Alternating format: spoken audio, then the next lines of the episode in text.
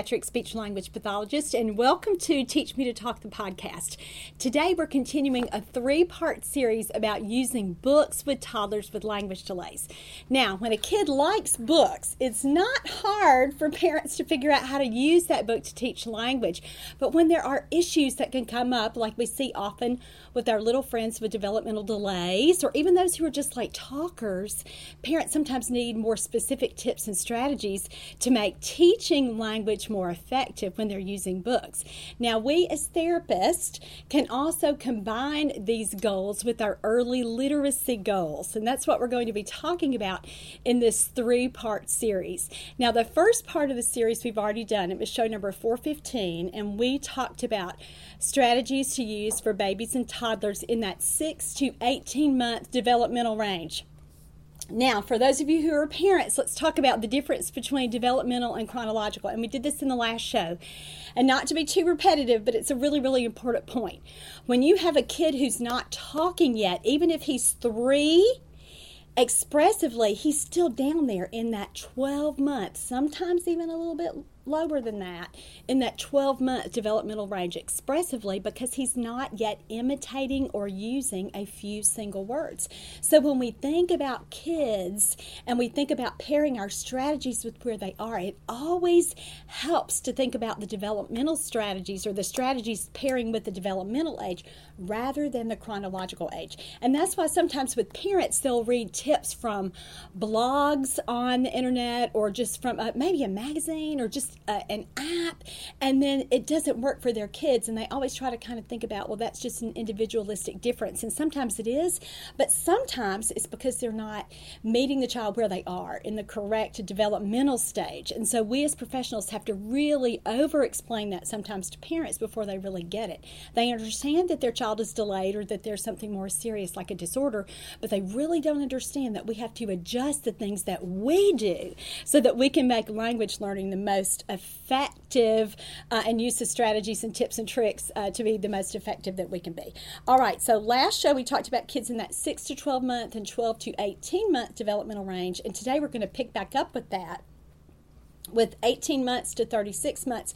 But before we get to that, let's review the four goals that we talked about last time because all of these things are sequential, like all other developmental milestones. If you don't get what comes first, you're very likely, unlikely, to get what comes next. So, the strategies that we're going to talk about today in today's course are effective for kids who can already show awareness of books or enjoy books. So, if you see a kid who just altogether rejects books, some of the things that we're talking about today may not be where you need to begin. Go back and listen to show 415 for those tips that'll make that more effective for you.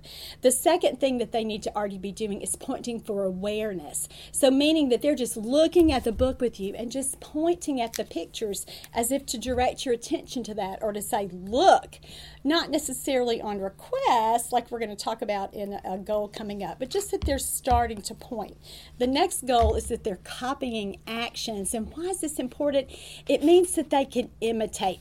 No child is ever going to learn how to talk until he can imitate. And he can't imitate sounds and words until he imitates out here first with nonverbal actions.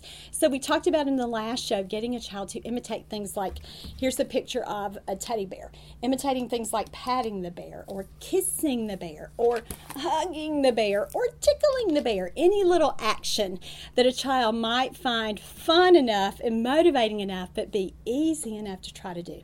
So that's the third goal that we talked about in uh, last time's show.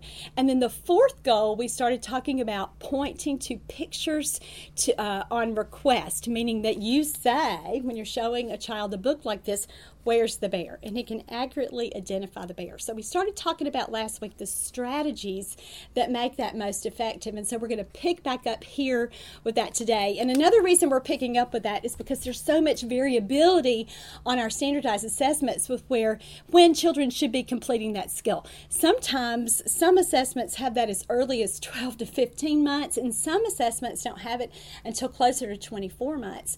But regardless, somewhere between that first and second second birthday is when children should start pointing to familiar objects on request. And it's a really, really important goal. It's how we assess nearly everything with children from cognition to receptive language. And so we want to be sure that children are able to do that. And we know that our little friends with language delays and disorders really struggle when it comes to learning to do something like that, not only because of the receptive, the obvious things, the receptive language ability, but also because of things like attention and things, uh, again, like we talked about, the pointing for children who have motor differences as well. So I'm going to share with you the strategies that I've learned that have been most effective for me in my career as a speech language pathologist, but more importantly than that, the things that I've taught parents and other therapists to do. And if you are a professional, a speech language pathologist like me, or a teacher or a parent, you can certainly glean from these strategies and and then be able to teach them to other people. Now, as a parent, you might be thinking, I'm not ever going to teach my therapist anything she doesn't already know. You couldn't be further from the truth with that because so many things that I've learned uh, during my career, I've actually learned from parents. And then lo and behold, you go back and you remember that you were supposed to already know that, or you read a piece of research or consume an article or somehow remind yourself of the theory that supports why that strategy worked. And so, certainly, even as a parent, you can use these and teach other professionals that you encounter who work with you and your child uh, these strategies as well. As well. All right. So one other thing that we want to talk about uh, for the strategies in this show, we're looking at kids in that 18 month to 36 month developmental range, and we talked about this before. That's where our brand new talkers are, and this also is so applicable to children again who are three or four, maybe even five, who also have receptive language delays. In addition to delays in how they talk or how they express themselves. So these strategies are going to be super effective for a wide variety of children. However, we're going to really be concentrating on the first part of this developmental phase. Now, next show, to finish up this little three part series, we'll talk about some really fun ideas for the last part of this phase. But today, we're really going to be focusing on that, say, 18 month to about 24, 27, 30 month range. Okay, so let's begin with a review of the literacy milestones that accompany this developmental phase. And remember, like we talked about last time, our literacy milestones are so dependent on our language milestones. So that's why so many of our little guys with language delays and disorders will really also struggle with literacy because literacy is language based just in its written form. And so that's why it's so important to really think about this and how we can build these literacy skills in, particularly, well, we can do it two ways. We can make sure that we're doing it with children who love books, but who are struggling with their language skills, and the books kind of give us that way in, which we're going to talk about a lot in next course in uh, number 417. But in this show, we're talking a lot about, like we did last show, a lot about kids who really don't like books and for whom uh, when, when, they look at books now, it's mainly just a visual uh, experience for them. They may self stim a little bit, which is one of the common problems that we talked about in last show. And if you're working with a child that you're having difficulty with that or you just want some more information about that, go back and listen to the last show. So, again, this this show is important because we're pairing uh, the literacy milestones with the language milestones. So let's just go ahead and take a look at what these literacy milestones are. Now, if you are a therapist, I strongly encourage you to purchase the CE credit uh, for this course. If you are listening via your podcast app, go back and get credit for this course so that you can get the great handout that accompanies this. And so your literacy milestones are going to be right there for you. And you can talk about this uh, with, with parents and with other professionals as you're sharing this information and can share the handout with them. And let me just say a plug for this. If you're working in an early intervention program and you've been doing teletherapy for a year and a half and you may need some new resources. So, this may be something to kind of jumpstart your therapy for uh, this upcoming school year. Even if you're working in a year round schedule, you know, you may be thinking, oh, I just need some new things to do and new things to focus on and new things to give my returning parents. We've already done all the things that, that maybe uh, I do as kind of part of my standard practice. So, this may be something that can really uh, give you a bump and give you something else to look at in a new direction for the next uh, couple of weeks or months. All right, so what are the milestones? For early literacy skills. First of all, is that children name familiar pictures.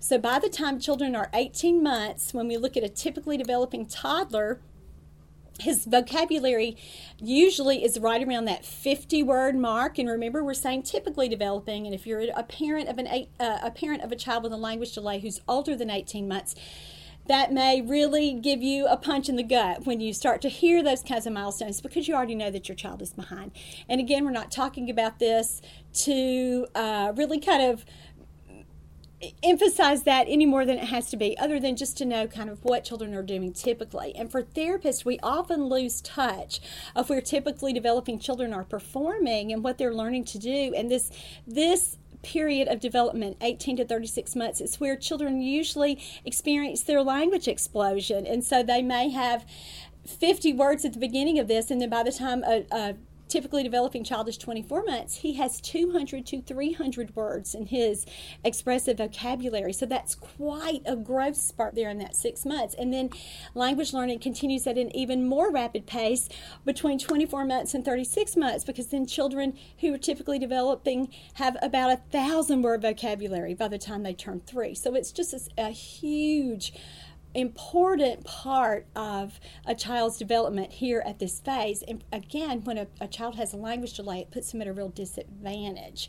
And not only, again, as we talked about for uh, his language learning skills and in that language domain, but we've already talked about how it certainly impacts uh, cognitive skills when we start looking at this uh, literacy stuff. And actually, the cognitive skills are what really create the language delay in the first place. And so, again, they're so interrelated. So that's why we want to talk about these.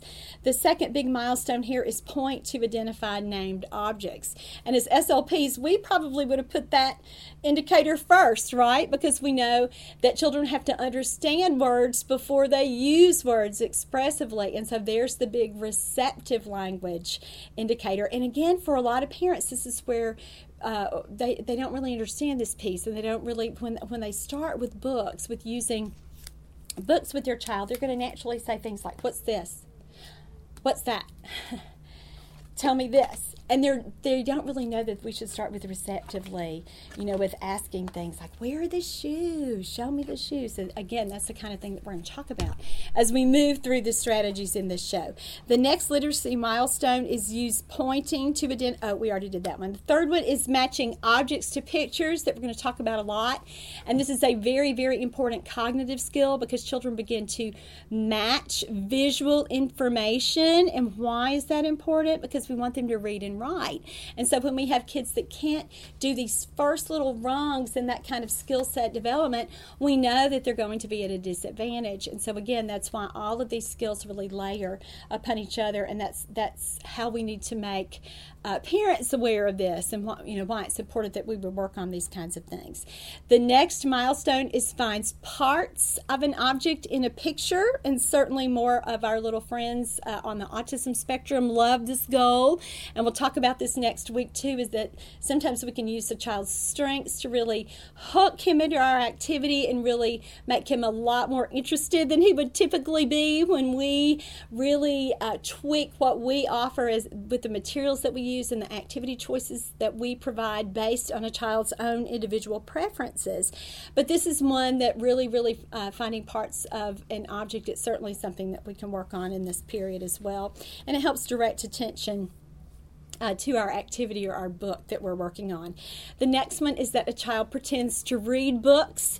And what's he doing there? He's really imitating behavior of adults that he's uh, interacted with. So if his mom reads to him every night, it's just really natural that he's going to start to want to re- uh, pretend like he's reading too. And he may not get the words, he may not get any of the words, but you can see, even if he's doing it completely non verbally with no sounds at all, he's sitting down and you see him kind of looking at where the words are, and then he leans back a little, he flips the page and then he tries to do it all again. And you can tell, even without vocalizations, that he's pretending to read there. So that's a marker. Uh, certainly, kids here will also begin to finish sentences in books that they know well. And we, as pediatric SLPs, refer to this as verbal routines. And it is a wonderful language learning strategy that we're going to talk a lot about uh, in this show. Kids uh, also begin to have a favorite book and request for it to be read often, which sometimes drives drives parents batty. But the good news is parents learn it. and when you learn it and you've done it long enough for uh, you to learn it, chances are your child is learning it too. So that's a wonderful strategy as well. They also begin to scribble on paper, and this prepares them for pre writing. And certainly, uh, like we talked about with their favorite books, kids begin to identify books by name. So you can say to a child something like, Go get Goodnight Moon or Go get Little Blue Truck. And they know exactly what you're talking about and go get the correct book. And they can identify the book by the picture on the cover. So a big jump in visual recognition there and in their cognitive skills as well. Now, we've already talked about what language milestones occur in this period. And the first two literacy milestones are huge language indicators that we're going to spend some time talking about today. Uh, first, pointing to identify named objects or that big receptive language goal piece, and then secondly, naming familiar objects. And so let's talk a little bit about why it's important that we look at the milestones and, and how do we use this. It's because we know where we're going. We know what our ultimate goal is and we know what should drive our activities with kids or what we actually do with kids. We want to look at what other typically developing kids are doing or what we would have expected a child to have acquired by the time he's this age. And remember, we can't always start with what that big goal is. I mean, certainly milestones drive us there, but we also have to meet a child where he is in the current developmental period. So, again, that's why I talked about even though a kid is chronologically in this 18 month to 36 month range, but sometimes we have to really back it up with our, or all the time, we have to back it up up uh, with our strategies to where he is developmentally. And I think it's uh, important that I keep banging that in your heads as we proceed through these courses. And uh, for SLPs, if you watch my work often or listen to my courses often because this is how repetitive we need to be with parents too so that they really really understand what we're doing and why we're doing it and how all of these skills really build on each other and you can't necessarily with a child in speech therapy start with talking. there are many, many other skills that have to come first. And if you're not having those conversations with parents routinely, I just really encourage you to do that. And if you're a parent watching these shows to get your own information, that's certainly something that I want you to hold first and foremost in your minds all the time. I have to teach my child to understand these words before he's ever going to say these words. So let's start with this first big receptive language goal. And we're on the second page of our handout now, and we're going to look at what we can do to help children learn to identify familiar pictures on request. So we talked about this in last show and we're just going to talk about it briefly here. What we want to do is be sure that we are using books with realistic photographs. Now, that doesn't mean that we discount all of the wonderful children's literature where there are illustrations, because I love these kinds of books as well, and we're going to talk about these today. But when kids are really, really struggling with receptive language, you may want to think about making it as concrete as possible. Now we know that children that well, we know that pointing to pictures really is symbolic. It means that children have assigned meaning to words and they know that the car, the car out in the driveway is represented by the picture here in this book. And that's what becoming symbolic means. But to help a child get there, particularly when we know that there are cognitive delays. Maybe there's a diagnosis that supports that. Uh, there's uh, Down syndrome, cerebral palsy. You know, may or may not have children may or may not have a cognitive issue when they have CP. Uh, but certainly autism. A third of children with autism will also struggle with their cognitive development, and and certainly there's just a whole host of other things, other kinds of diagnoses, or even just developmental lags where kids aren't understanding language as well as they should or as well as uh, would be expected for their ages. So we have to teach them that, and we can certainly use books to do that. However, they have to have the real life experiences to layer this. I mean, they have to become symbolic after they've become concrete and literal. And so, kids, you, you can't only use books, but again, it certainly is a good tool for that. And we talked about in last week's show how we want to just do a lot of labeling and a lot of teaching. And so we do that just by saying the name of the picture over and over and by giving just a brief related comment. Now, sometimes when we say things as therapists, like we tell parents, just describe the object. Well, then what do they do? They start just using colors for everything. So with a book like this, they'll say yellow boat, red car, red plane, pink bear, that doesn't give a kid a lot of information when he's really struggling with receptive language. And so, what we want parents to do is give an explanation, maybe of the function or of something that would be relative in a child's real world or of something that will really hook a child's attention. So, something like, look, boat, see? Boat, boat goes in the water. Ooh. So you can make it sound like that. Certainly something like car. Oh, we go bye bye in the car. Oh, let's wave bye bye. Bye bye, car. Or something like car, car, beep, beep. That car says beep, beep that kind of thing, those kinds of simple, where you are labeling what the picture is, but you're certainly providing a little bit more information. Because remember, we're laying the groundwork for receptive language. We don't just want a kid to say car or boat, although as SLPs and parents with a kid who can't talk, that's what we're waiting on.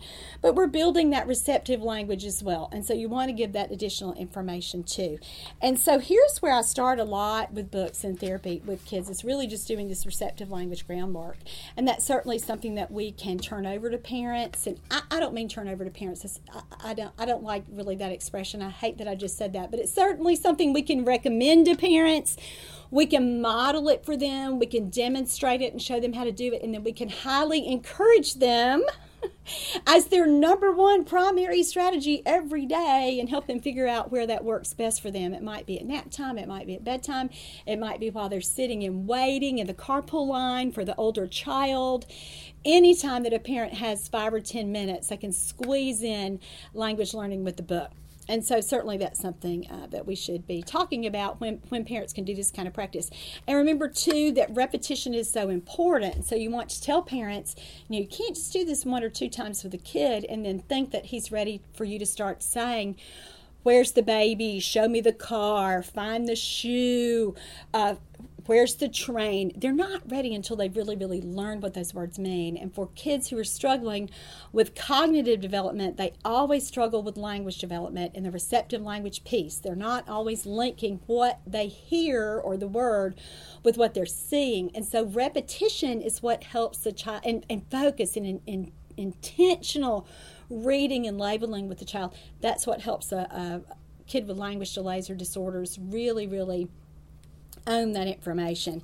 And so talk with parents and model how to do that over and over and over. And then after you've read the book for a while, or when you know, gosh, I know my kid understands shoes because I can say to him, go get your shoes, and he does, that's when you can really start offering these kinds of choices. And again, it's easier when there are just two choices in a book. Something like, oh, these go on your feet. Look, let's find the shoes. Find the shoes. And so he finds the shoes, and then you say, now show me the socks. And you can certainly tie this in as well with a child's real life with asking him where are your shoes you know show me your socks. And you can even do oh let's find my socks.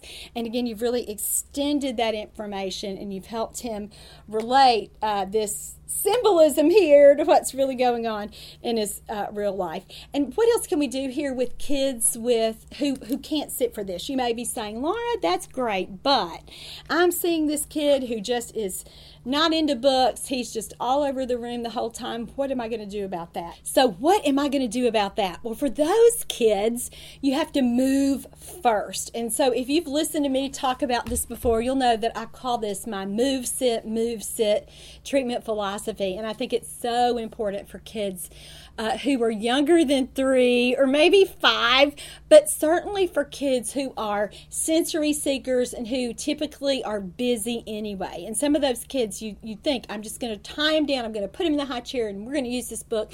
That's not really the most effective thing to do.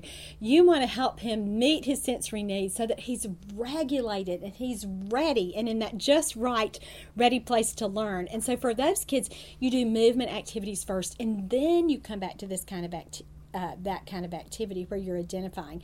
Another troubleshooting tip here is to do just the one more, one more rule. Meaning that if you have a kid that can only do a couple of pictures with you in a book, next time you just want to try to get one more. So if he did two pages today, next time you want to get three pages. And then if he did three pages that time, next time you want to try to get four. And so don't look at getting progress as he's got to read this whole book for me or this is a complete failure. Absolutely not. You just want to get at that progress one little uh, step at a time with that. So that's certainly you can uh, something you can do. Another thing here that we've already talked about, but that I want to make sure that you really, really understand how important it is, is as an adult you can really create excitement and interest for a toddler with using books just by using your own voice and just by using your own facial expressions. And so you can't really phone this in when you're reading to a child, especially when you don't really have a story to read. And so you're going to have to be animated and, as I said before, read with heightened affect. So this would be something like pointing to the flower and going, mmm, mmm, let's smell this flower. This smells so good. Mm, mm, mm. And can you see how that would hook a child's attention rather than just reading flower? Look, pink flower. See? That's a flower. Can you see how that's not going to be as exciting and won't hold a child's attention like it would be if you were really, really into it? So, those are some strategies uh, for you to use too.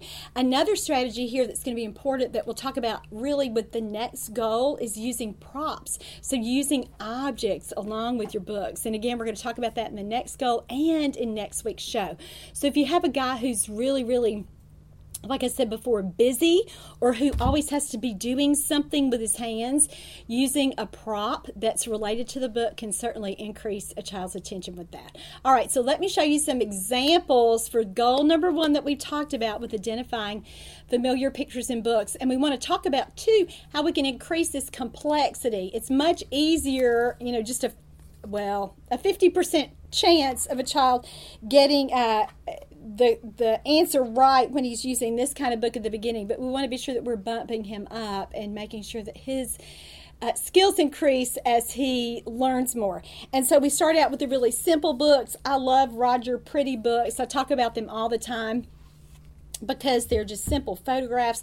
Sometimes the vocabulary in the books isn't exactly uh, you know, it doesn't make like a familiar uh, word list like the word coin for a baby. And so if I were reading this, I would say money or something that I think might be more relative, but you'll just have to use your own judgment with that and and again sometimes you may not even want to emphasize what the word is you know bread i would just be doing something like you know or something you know oh we like bread Mm-mm.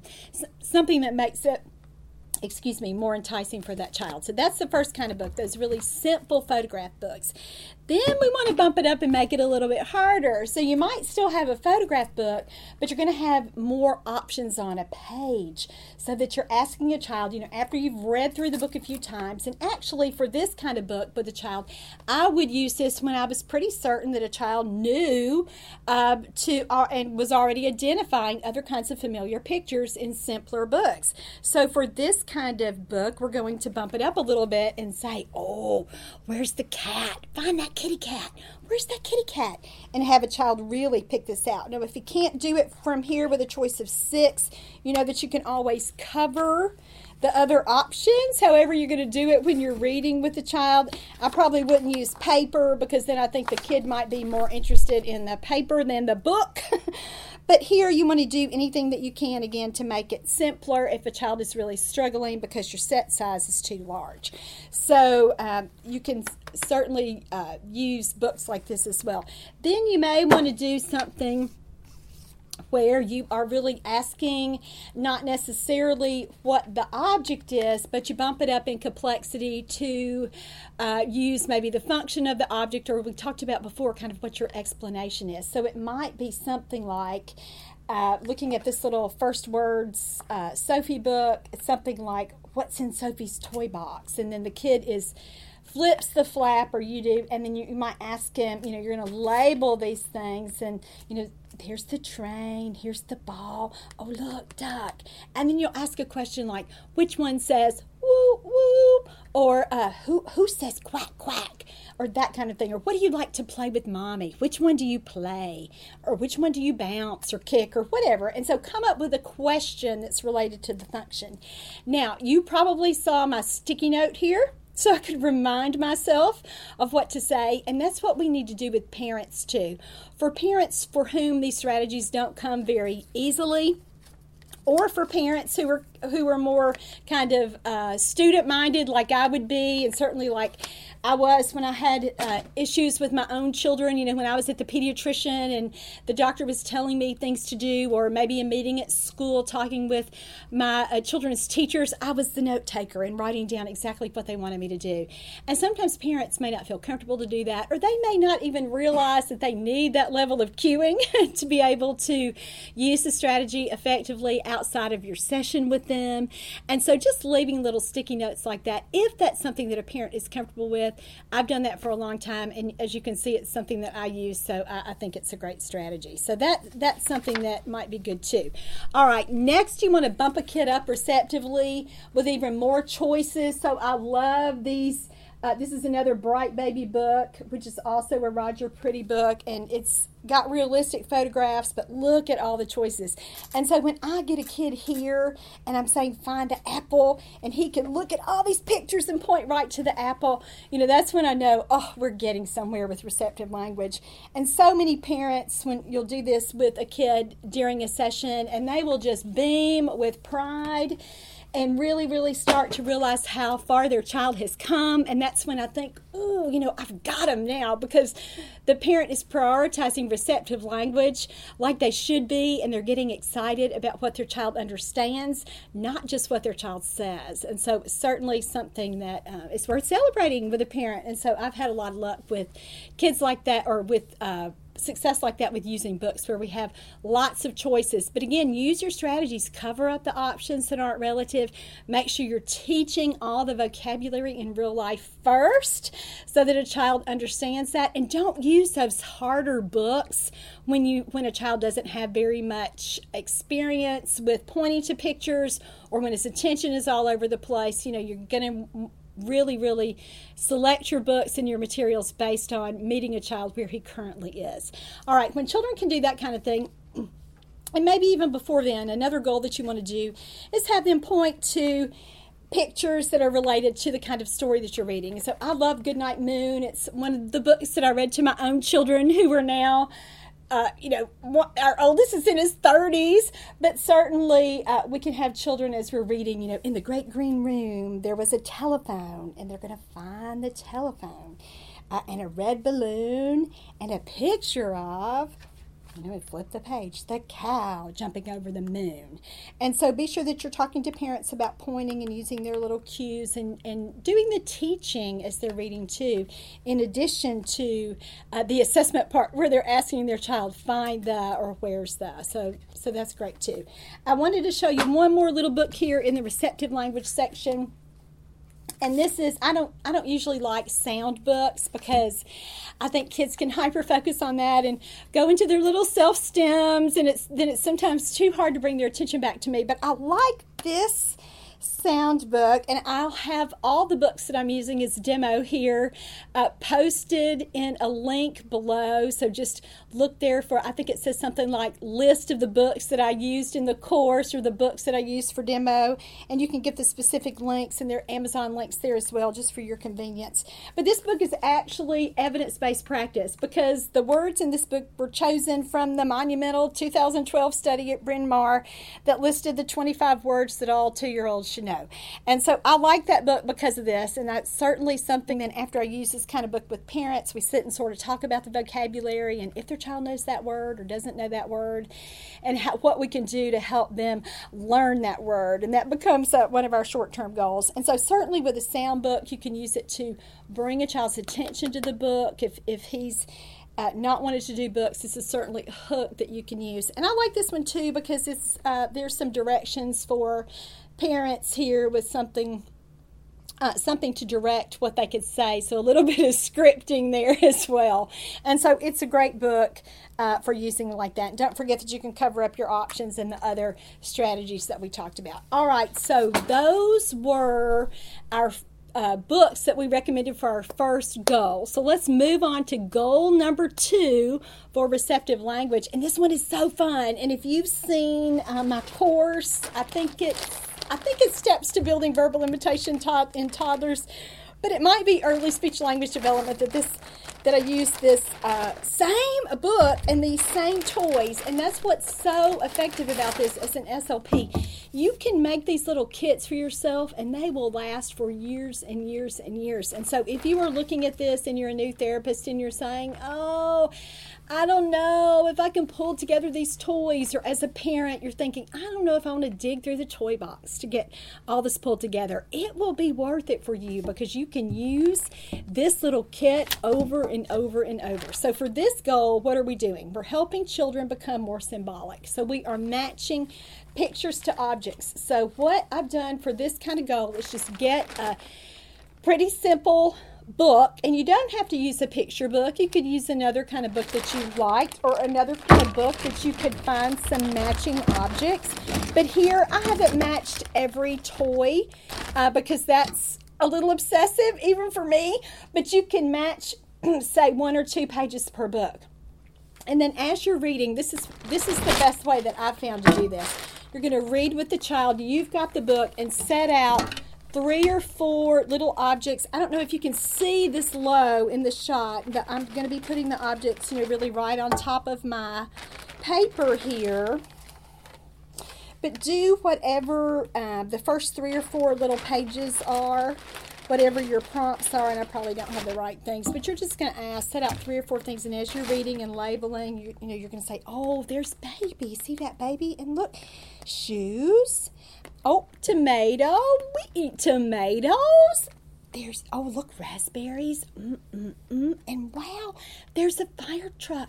See that fire truck? Oh, look, where's the fire truck? You find it. You find the truck. Where's that fire truck? And so hopefully by then the child has realized what you're doing. He's reaching down, he's matching the fire truck. And you can talk about the word match and introduce that, you know, and say things like, oh, truck truck, look, it's a match. And then to make this more structured and help children who may have those issues that we talked about with attention, they're either wanting to get up and run around, or a kid who then hyperfixates on the object, and you think, well, I don't want to do that because then he's focused on the toy. Use something like a container, like we talked about in show 414 with structured teaching, so that it makes this, uh, you give it an end to what you want him to do. So he selected the truck, and then you want him putting it in his in the container, and then you just move on to the next page. And as uh, the parent or the adult, the therapist, keep replacing so that you always have the next uh, a, a, new little set. So when you flip to your next page and again this is so important because it really not only improves receptive language but it helps children become symbolic. And for kids with who struggle with attention who don't really like books this has just been an activity winner for me for years and years and years. And so get yourself a book and dig through your toys so that you can or go to the dollar tree the dollar store and find those little objects because it's a great way again to help children meet that uh, receptive language and literacy milestone there. All right, now some kids at this point really do become developmentally ready and we start to hear some early wor- word attempts because they're understanding more words now and their systems have matured enough so that now we're ready to look at expressive language but there's so many more things that we can do receptively, and that's why I went ahead and just divided the show so that next time we're going to talk about how to play with toys or some of those other tricks that we talked about for higher level receptive language use. So don't think that this is all we can do with books with receptive language in this developmental period.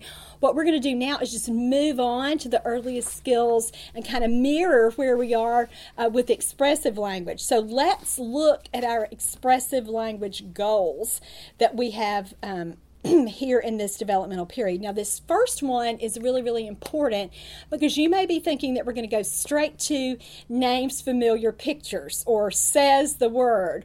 But for so many of our little guys with language delays, they need an in between step. And that's just simply too hard to move on to naming familiar pictures. And how do we know it's too hard? Because if they could do it, they would do it. They would have already done it. You wouldn't even really be concerned about this at this point. They would be talking already. So we know that for a lot of kids, they really have to learn that imitation piece from the ground up. They can't just start well, no kid starts there with imitating words. They really do learn this sequentially. And so we've already kind of walked through this. Back in show 415, we talked about imitating actions. And we've talked about how important that is that we have to learn how to imitate non verbally before we're able to imitate verbally. And then we also have a hierarchy within that, that just that nonverbal uh, versus verbal realm. Within the verbal realm, there, we don't start with words. We need to make it easier. So we're going to start with play sounds or sound effect sounds. And that's what we want children imitating first. And again, you might be thinking, why is she saying imitating rather than say? Well, the kid's not really going to say something spontaneously on his own until he's copied it or imitated it or repeated it that uh, from someone else and that's how we learn all language it's really an auditory system so, we want to be sure that we are modeling something that a child can actually say. And we, again, we already said words are too hard because he would already be talking. So, we have to back this up and use play sounds and exclamatory words. And again, what are exclamatory words? Those are words that we exclaim. So, words like wow or wee or oh boy! Or oh no.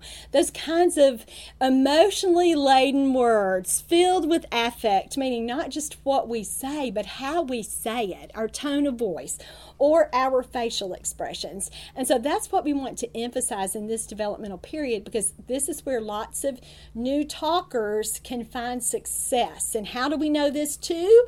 Because sometimes this is what we get when we first assess a child who's been referred to us for a language delay. We'll say to a parent, How many words does the child know? And she may say, Well, he doesn't really know words, but do sounds count? He can he can bark like a dog, he can make a sound like a car. Sometimes he tries to uh, do like a hiccup sound as a joke. And so, see, you've, you've heard something and you've learned something about that child. He can't do single words yet, but he can do easier, earlier vocalization. So, we need to meet that kid where he is and start with those kinds of things. So, that's what we do with the books. We're not going to even think about something like, you know, that SLP jargon that we might say. He's going to do syllables or sounds in isolation. We're not talking about that. We're really talking about words that hold meaning. So you might not think about the word the sound that a cow makes being a word. And what you know, what would that be? That would be moo. But I can spell moo, M O O, and because I can spell it, that's word that's a word. And that certainly is meaningful for a lot of kids. For a lot of new talkers, their word for cow is moo. And so this is where we want to meet them and get them going at this level that they can be successful. And so how do we do that? We model that for them. And so instead of getting them to try to say, you know, here's the cow, say cow. Come on, you can say it. Come on, cow, tell me cow. And, you know, you can feel your own blood pressure rising as you're trying to do that. Back off that a little bit and make it simpler. And so here, you know, you would be saying, and this is a Christmas book. I, I don't know what happened to the little blue truck book that I used for last week's show, but I had the Christmas version today. But this is where you're really just going to model. And so, even you may be reading this, but certainly for a child who's struggling with language development, you might just come up with whatever you're going to have Little Blue Truck say throughout the whole book. And it might be beep, beep, or honk, honk, or whatever you want him to say. And so, that's what you're going to emphasize. And uh, the sound. So, for a bird, you might say, Oh, there's the bird. What's the bird say? Tweet, tweet, tweet, tweet, tweet. And again, pairing a motor movement like the sign for bird or an action for the bird. You know, you may do something like flapping your wings. That really entices children to talk too and to really try that as well. And even if they're not imitating the vocal or verbal part of that yet, a lot of times they're going to start to imitate the nonverbal part. And then you know, okay, they've got the imitation piece. They just really need the uh, vocalization or the verbalization piece as well. They've got to have the expressive piece. So that's certainly information that you want to gather as well. So use your play sounds and your exclamatory words. And, and, let me talk about how to set this up. Now, for lots of kids, even late talkers, after you get them in the habit of imitating and how and they understand to imitate, they'll just naturally start to imitate as you, you know, read the book. Let's I don't know if I can do this one upside down, but five green trees make one big load. Beep, says Blue. Let's hit the road. All right, so here you for beep, and then you could say something like, oh, what did little blue truck say? He said beep, beep. But for some kids, you've really got to set it up where you are talking and reading to the point that they're going to try to fill in that blank. And that's called the cloze method. And we're going to talk about that a little more as we go in the next strategy. And I'll introduce it with the book that's a little bit better for that. But for now, know that you can set that up. So you might say something like every time you read that on every page, Little Blue Truck says beep, beep. And then after you've said that on every page, oh, what does little blue truck say? Little blue truck says, and you're doing that expectant waiting where you are looking at them and you are using your anticipatory uh, body language and you are maybe opening your eyes wide, maybe even a little, you know, that audible gasp there.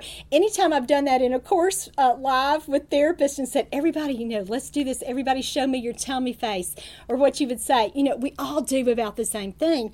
And so parents don't naturally know how to do that or know that they should do that. So, and, and even sometimes by just your showing them how to read a book, I mean, certainly please don't stop modeling things, even if you're working in a program that's just gone so overboard on. Uh, parent consultation to the point that you don't even feel like you can model something.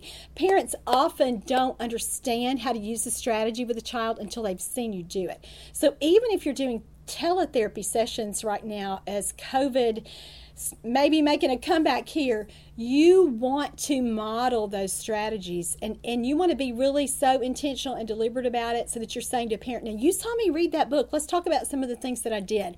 Or maybe even before you read the book or before you're using this with um, play sounds, you're saying, I want you to watch my facial expression. I want you to listen for how I use my voice and, and the tone that I'm using. And, you know, we have to make ourselves sound playful and excited because if we don't, he's going to run away from us. And so you're explaining all of that and you're not just letting them sit and think, well, that's just her personality that's just how she is. You've got to really let them know that these are clinical strategies that you are using and why that's important.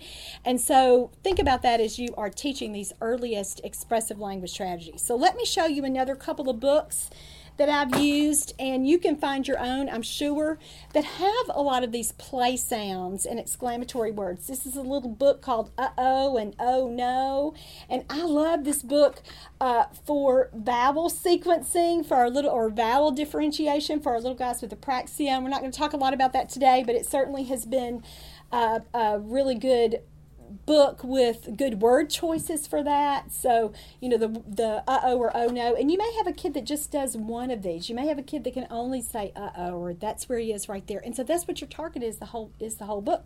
And so you're gonna read this and teach a parent, you know, to read it. Time for breakfast. Here's your milk, says Daddy. Oh, look at baby. What happened? He dropped the milk. What does he say? Uh oh. And then you set that up where you're reading and reading and reading, and, and you do it over and over and over. And again, you're looking at the child, you're doing the expectant waiting so that his job there is to fill in that blank and do uh oh.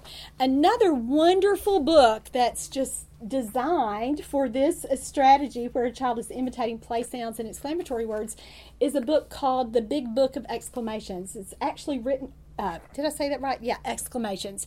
It's actually written by a speech language pathologist. I've got the link there in the post uh, for the books that I'm using to demo for this course. And and she was on the podcast years ago when we didn't video the podcast when we just did it when it was just a, a podcast without the video. But Terry Kaminsky, and she, this book is fantastic because it actually her name is Terry Kaminsky Peterson. Let me give her a correct last name.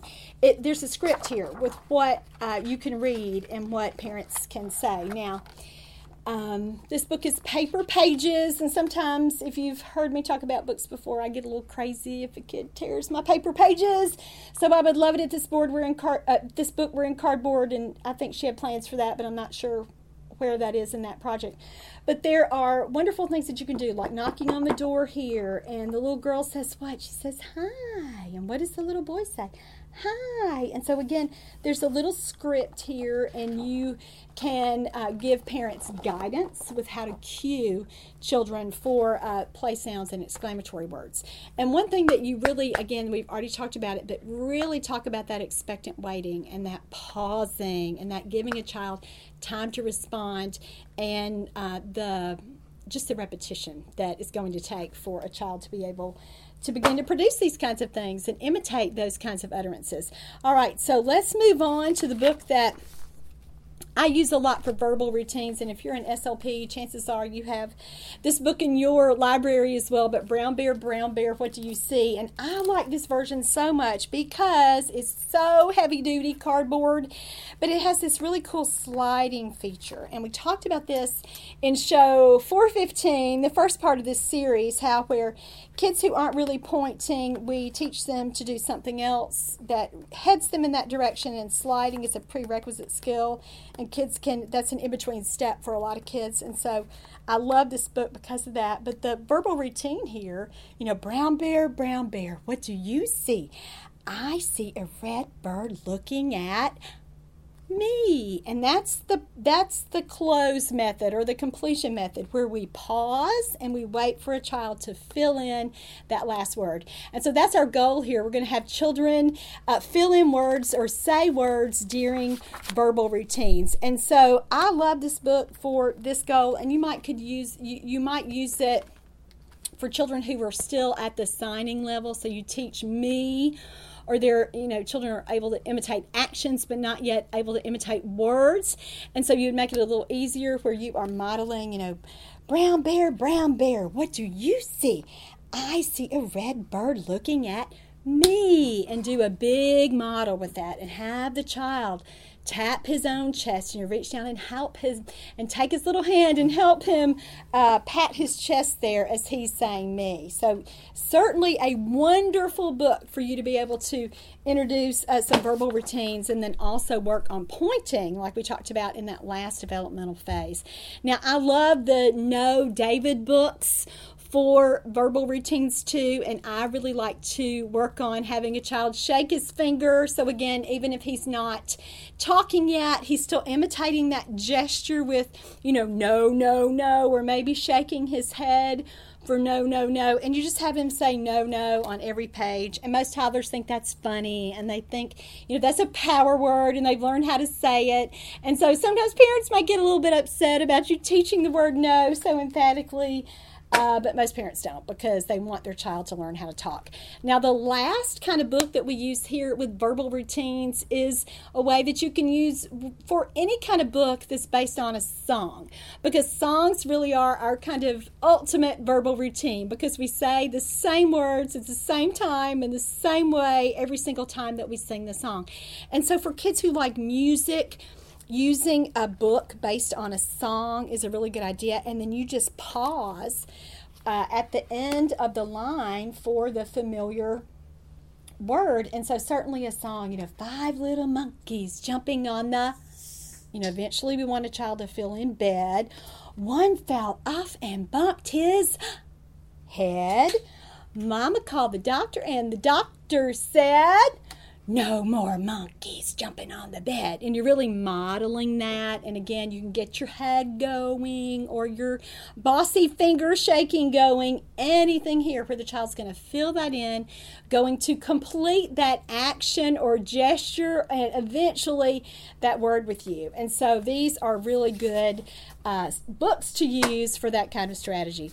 All right, so let's move on then to our last couple of goals here in this developmental range. And this is we're finally to the point that a kid will imitate familiar words uh, or name familiar pictures. And so when it's hard for kids to name pictures, at, when, when, you've done the verbal routines, you've worked them up, you've done your play sounds and exclamatory words, and then you've worked them up to verbal routines, and you still have difficulty, then you know that you're going to have to modify what you're doing a little bit. And so you take your success that we've already learned in these last couple of strategies, and you move it on to using words. So here, if a child has loved verbal routines, when you've done your songs and you've done your other uh, books like that, you just start making everything a verbal routine. And so the, I think about this as giving kids a running start or a head start or something to kind of get them going. And you know, you might think about it as an SLP as using a carrier phrase, but you as the adult are using the phrase and the kid is just going to complete it. So again, it's kind of that hybrid with that uh, completion method. And so here you're just doing something like you're going to just start with it's a and you're doing that pregnant pause there so the child fills in what the word is. So it would be ball. It's a, we don't want to say umbrella, that's too hard. There's the apple. Here's the block. And so again, you give them that little lead in, and that works really well with a lot of kids. Now, the other thing that you can do here is really uh, do this with counting books and like we have here, and just really set it up where you are are uh, labeling and and do your pointing. So it's anticipatory. And again you you you get kids worked up to this. So you're going to say instead of counting one two three blocks you're going to say block block block. And then the next time you read the book you're going to say block block block. But then after a while after you've done it a lot you're going to pause. You're going to say block block and wait for the kid to fill in block. And so you've made that a verbal routine, but what's he doing now? Now he's really naming familiar pictures. And so it's just a nice transition step. Um, I like that a lot and I use it a lot. It certainly isn't something that we want to a kid to do forever but it's a nice in between step that gets kids headed in the right direction uh, for use naming pictures when that's been really really hard for them. Another strategy here is just to use the same word for the whole book. And so this is a book that i've had for a long time. It's an usborne publishing book. And so what we're doing here is we're finding the duck in every on every page. And so and you can see how long i've owned this book. The pages were stuck together. We must have gotten bubbles on them the last time i played and the pictures are stuck. But you know you're going to talk about here's the duck. Let's find the duck on every page. Will you help me? Here's the and again the child says duck. Find the duck and you're doing that. Or you're asking him you know find the duck and then you ask him what's that? And his response should be duck. But again, you've made it simpler because you've had the same target on every page. And you can see how that's much, much easier than having 10 target words for a single book. So for lots of our little guys, especially those with markers for apraxia, that's a really, really great uh, strategy to use there. All right, our last goal that we're going to talk about in this phase is imitating phrases during verbal routines. Now, for some, well, let's talk about with typical development. When do phrases come in? They usually come in at about 18 months, but the most important marker there is not when they come in, it's the child's vocabulary size.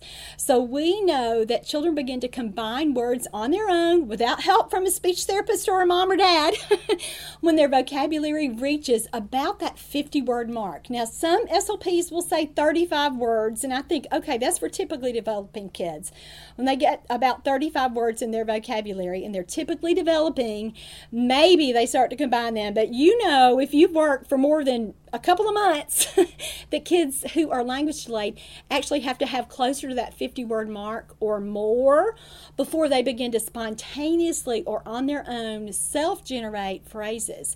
And so a nice in between step when that's not not happening is to use holistic phrases. And that's where kids learn the phrases one entire word. Now when this happens as an SLP, we have to be really careful not to give a child credit for using phrases.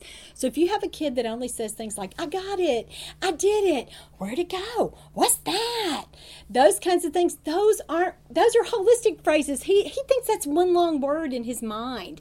And so we have to separate that and differentiate that but we know that that strategy will probably help a kid get there because he's practicing the sequencing. He's getting the ability to get the syllables to sound the same every time he says it, and hopefully he's matching meaning so that he doesn't say, I got it, when he really means, where'd it go? or uh, uh, what's that? You know, so that he matches the right holistic phrase to the right uh, context. But this is something that we have to work on with a lot of kids too who just aren't getting there. They've got single words, the single words are coming in. We would never work on these holistic phrases until a child is establishing his single word vocabulary and that's moving on. But when kids need that in between uh, bump. And I don't have perfect books to show you this today, but I do want to show you that you can kind of do this with any book that you're looking at. And let's see, a little flat book a little flat book would be great with this because you've got uh, kind of a, a, a setup with, you're going to ask, you know, where are you or uh, where did it go? Or again one of those little holistic phrases and i'll try to write some of those there on or put it on the handout to make sure that you've got some examples. I, I don't think that's on there and i think this would be great for you. But anything here that you can model where you're saying uh, you know if, if you've looked at a page or I don't know, you could even maybe do it with your hands, you know.